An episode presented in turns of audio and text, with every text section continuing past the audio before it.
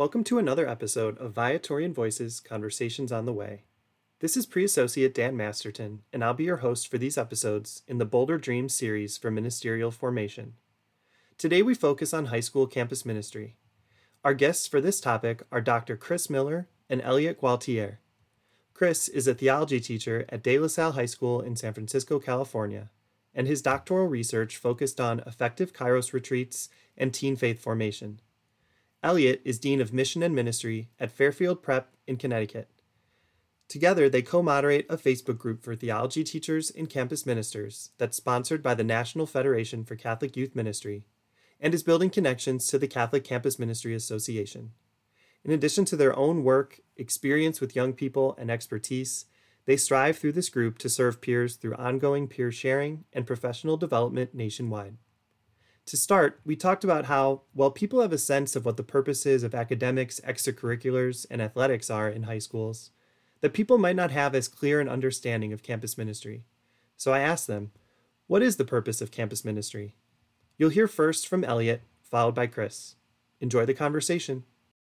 I, you know, I've been at this a while, and I, I, I think over the years that I've been involved with with ministry with young people, I really see it, uh, my role as minister to meet students where they're at in their faith lives. I, I think I'm not trying to impose my my ideal, you know, idea of what faith is or what spirituality is, but I really allow, you know, it's really allowing uh, students to kind of voice where they're at, what are their needs. Really, it's really making sure that I engage with them in dialogue. They're so, I think, over scheduled nowadays and over whatever it may be. You know, whether it's you know academics, certainly athletics. I think for us in ministry, it's really being that lifeline for them when things are, you know, weighing them down or weighing heavy on their hearts. And I, and I just really try to meet them where they're at with regard to their faith lives and really trying to be very engaging in terms of di- dialogue and, um, you know, seeing what they, their needs are, really just being very open with them and not trying to guess what they need, but really asking them what they need. And I think, you know, what are their needs and what are their desires? And, you know, where does God fit in? And so that's really my job. You know, I concur with everything Elliott says. Uh, I think, uh, you know, he brings up some great, great comments, great points. Uh, a school I work at, uh, De La Salle High School in the San Francisco Bay Area, is well known for their sports program, particularly football, but uh, vast majority of the students also play sports. I mean, one of the characteristics of Catholic education is educating the whole child. And um, one of the things that I think uh, campus ministry uh, is able to do is to uh, really work on the heart piece. You know, we, the head and the heart, uh, I think, and the body, of course, but, you know, through academics and extracurriculars, can really uh, impact and and uh, support the the, the head. Um, but I think that campus ministry through retreats, liturgies, immersion trips, service programs uh, can really have a, a great uh, ability to form the young people. I, I, like the kind of the term, you know, or the phrase form, inform, and transform young people. And I think it's through that campus ministry that we're activities that we're able to help young people transform into yeah. you know men uh, and women uh, of uh, that are dedicated to um, to their faith lives and you know recognize God's presence in, in all that they do. What I've also seen is you know where maybe parishes are lacking you know youth programming and youth ministry you know you know ministering to our young people and and I see ministry as a you know really a it's really providing them with that faith experience that may be lacking at home, uh, maybe lacking in their own parishes. And we have a real, I think, real golden opportunity to catechize, you know, to to evangelize, but also to really provide some very meaningful experiences.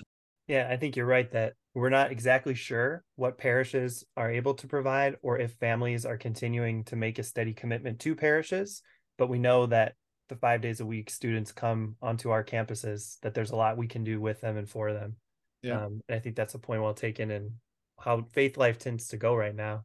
When you think of your faculty and staff and administration, I think one interesting dynamic is that whereas a campus minister might not be expected to go into a math classroom and teach a lesson on algebra or go into a chem lab and do a full on demonstration with chemical reactions, you do hope that a math teacher or a chem teacher could lead a service immersion or give a talk on a retreat um, or just be a companion in faith uh, to a young person.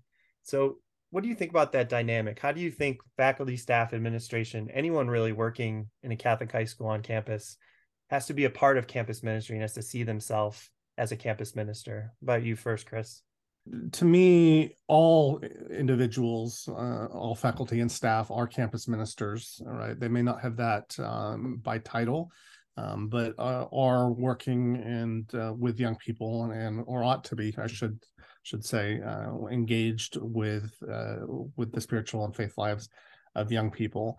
Um, so I think, uh, in addition to the dedicated ministry staff, I think it's important for um, uh, faculty and staff members at a at a Catholic high school to really uh, uh, be engaged in, in some level. I know you know a number of schools uh, offer a retreat program, uh, particularly at the junior senior level, uh, Kairos, or you know some derivative of that, Emmaus retreat, or a, um, a Christian awakening uh, kind of all in the same genre. And I think it's important for you know adults and faculty and staff to be able to go on you know the the retreats and see uh, have other uh, have the students see the other side the hum, human side sometimes i think you know mm-hmm. teachers can be or, or coaches I mean, even particularly administrators can be seen as um, you know kind of a often ivory tower type of thing and i think it's important you know to for uh, you know adults on campus to be able to you know show their human side and i think retreats are a great way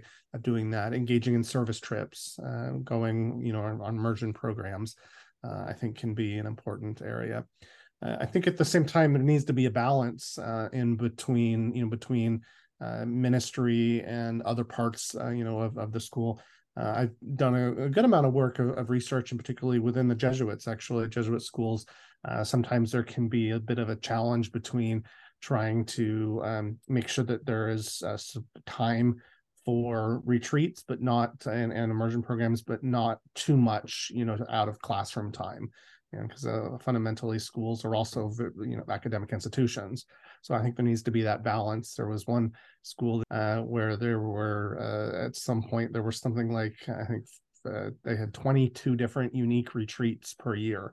And students were out you know all the time. And there was a lot of uh, resentment from the faculty you know uh, from academic teachers about how many how much class time students were missing. So it needs to be that balance between you know between ministry efforts and, and academics and athletics you know this idea that we're all ministers uh, we are all engaged in this you know it's not elliott's ministry it's not chris's ministry it's not a single person's ministry it's called campus ministry or mission and ministry for a reason. And i think it it it implies that it's a communal effort. And in my current role as dean of mission you know i oversee the adult uh, faith formation. One of my key roles and key jobs is is building up uh, or trying to form adults in leadership roles.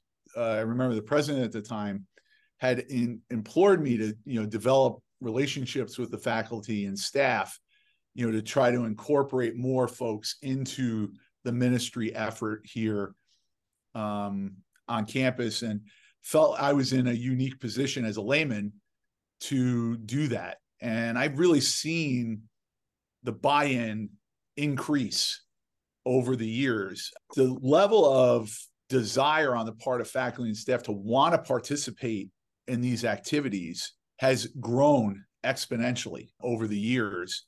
And I think a lot has to do with the fact of who we're hiring. Uh, I think our president uh, and principal have done a great job in hiring for mission.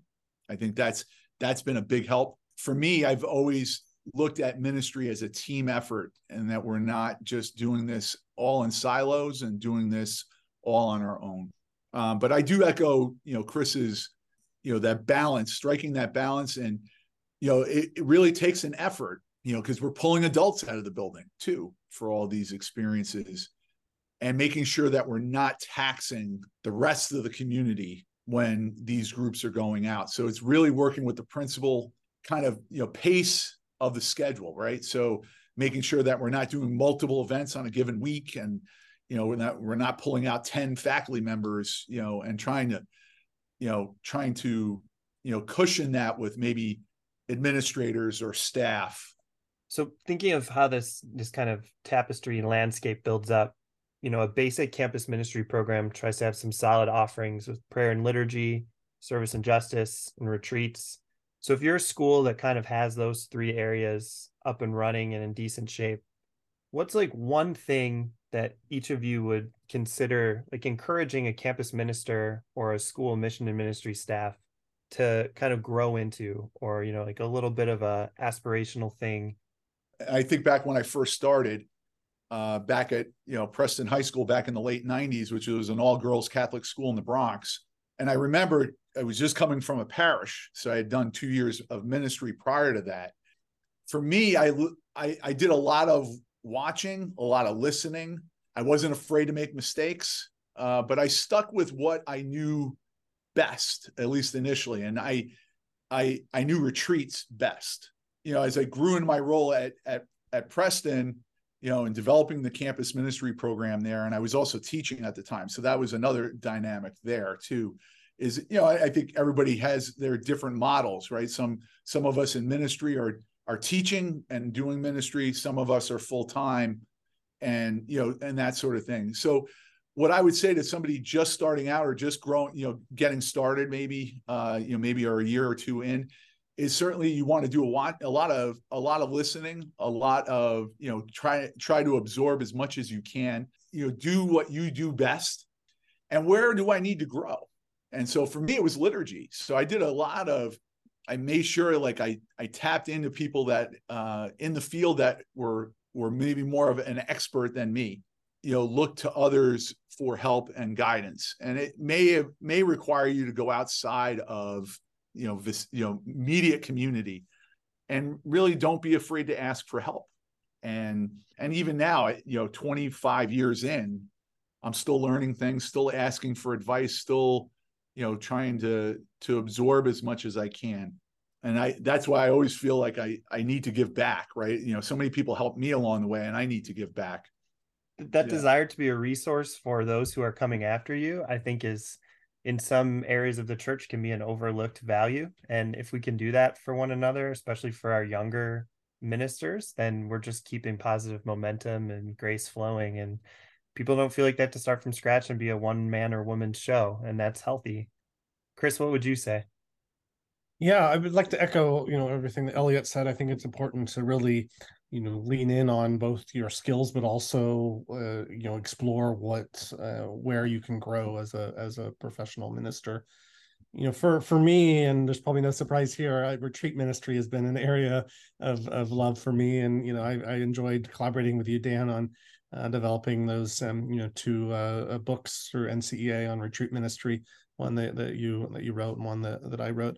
Um, one of the things that I uh, am really a big believer in is uh, looking at uh, retreat ministry at a at a high school that builds upon each other every year, where the retreats build upon each other. And in my travels across the country, I would discover a school that would have an incredible sophomore retreat or incredible junior retreat but uh, a lot of schools have not uh, really taken a look at okay well really creating a four year retreat program that starts you know in freshman year and goes to senior year one of the things that i have explored in in in my research in in this area is um, some guiding questions as uh, at a typical you know four year uh, high school for example uh, who am i in relation to dot dot dot so freshman year developing a retreat, who am I in relation to my community as students are at a new school? Or sophomore year, who am I in relation to my family, friend, and friends and peers, focusing on God. Uh, junior year, focusing on um, who am I in relation to my family, friends, and peers on Jesus, the Christological element. And then senior year, who am I in relation to my larger world? So a movement from who am I to my local community to who am I in the broader world. Uh, and so that would be an area where I um, really would encourage schools, you know, to take a look at, you know, developing a retreat program that is going to build upon it, itself. Uh, the next area of focus that I'm, I'm beginning to explore uh, right now, and hopefully this won't end in a dissertation on the topic because I already have one of those. But, but uh, all joking aside, is looking at service and justice, and I think uh, that is an area where there's a school, a high school uh, in in my community actually, where they have um, 12 immersion programs a year. Six of them are co-curricular, and six of them are curricular. Uh, and what I mean by that, uh, or extracurricular, I should say, what I mean by that on the co-curricular uh, component, uh, it is a, a, class where students will actually take a, a, semester learning about a particular area. So, for example, uh, Latin America, and uh, so there will be an opportunity for students to learn about some of the theological approaches that we see, liberation theology, for example, and then we'll go down to Latin America and um, actually visit uh, during sp- winter spring break uh, and then come and fall, finish up the year in that course kind of recapping you know what they learned. I really think that's a really uh, incredible kind of model where it incorporates the the immersion and service programs. So that would be an area that, that i would encourage high schools to look at you know is, is in addition to kind of the one-offs where so one last question i've been asking everybody that we talked to for this series uh, the Viatorian community is committed to walking with young people and underserved people, and that accompaniment is really central to what we do. So I'm asking everyone who's speaking to us from kind of outside our institutions, what advice or insight do you have for Viatorians and our colleagues and collaborators who are striving to be good companions of young people and young adults today? What would you want them to hear or know from your experience? I'll start on this one. Uh, I would say uh, most importantly, listen, uh, listen, listen, listen. I think sometimes as adults we do way too much talking.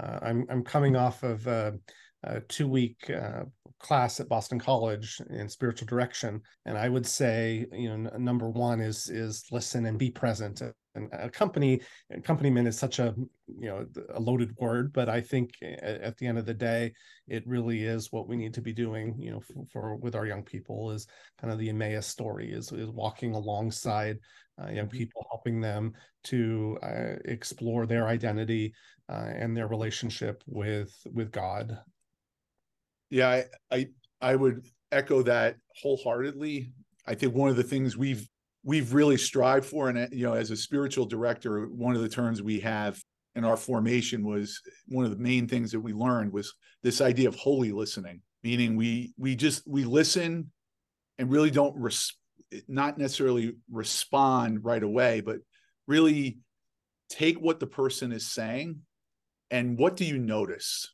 What are you noticing in these conversations that you are having these holy conversations? And really are you know our idea is you know to have spiritual conversation. So we we listen with the intent of not responding right away but absorbing what the other is saying and then walking with that person right? Or walking with the other. Um, so we talk about being companions in mission. And i think you know regardless of our or you know what order we work for or work with uh, so whether it's the Jesuits, the Viatorians, or the De La Salle, you know, whatever it might be, you know, we're we're all working towards. I, I think in the end, we're all working towards the the same goals. I hope you enjoyed this episode. Folks who would like to reach out can email Chris at millerch at dlshs.org or email Elliott at egualtier at fairfieldprep.org. Their emails are also listed in the show notes and the show notes include a link to the Facebook group they co moderate. Our thanks to Chris and Elliott for sharing their insights, and our prayers for their continued ministries with young people. To learn more about the Viatorians or invite vocational accompaniment, email us at vocations at viatorians.com or DM us on social media at Viatorian USA.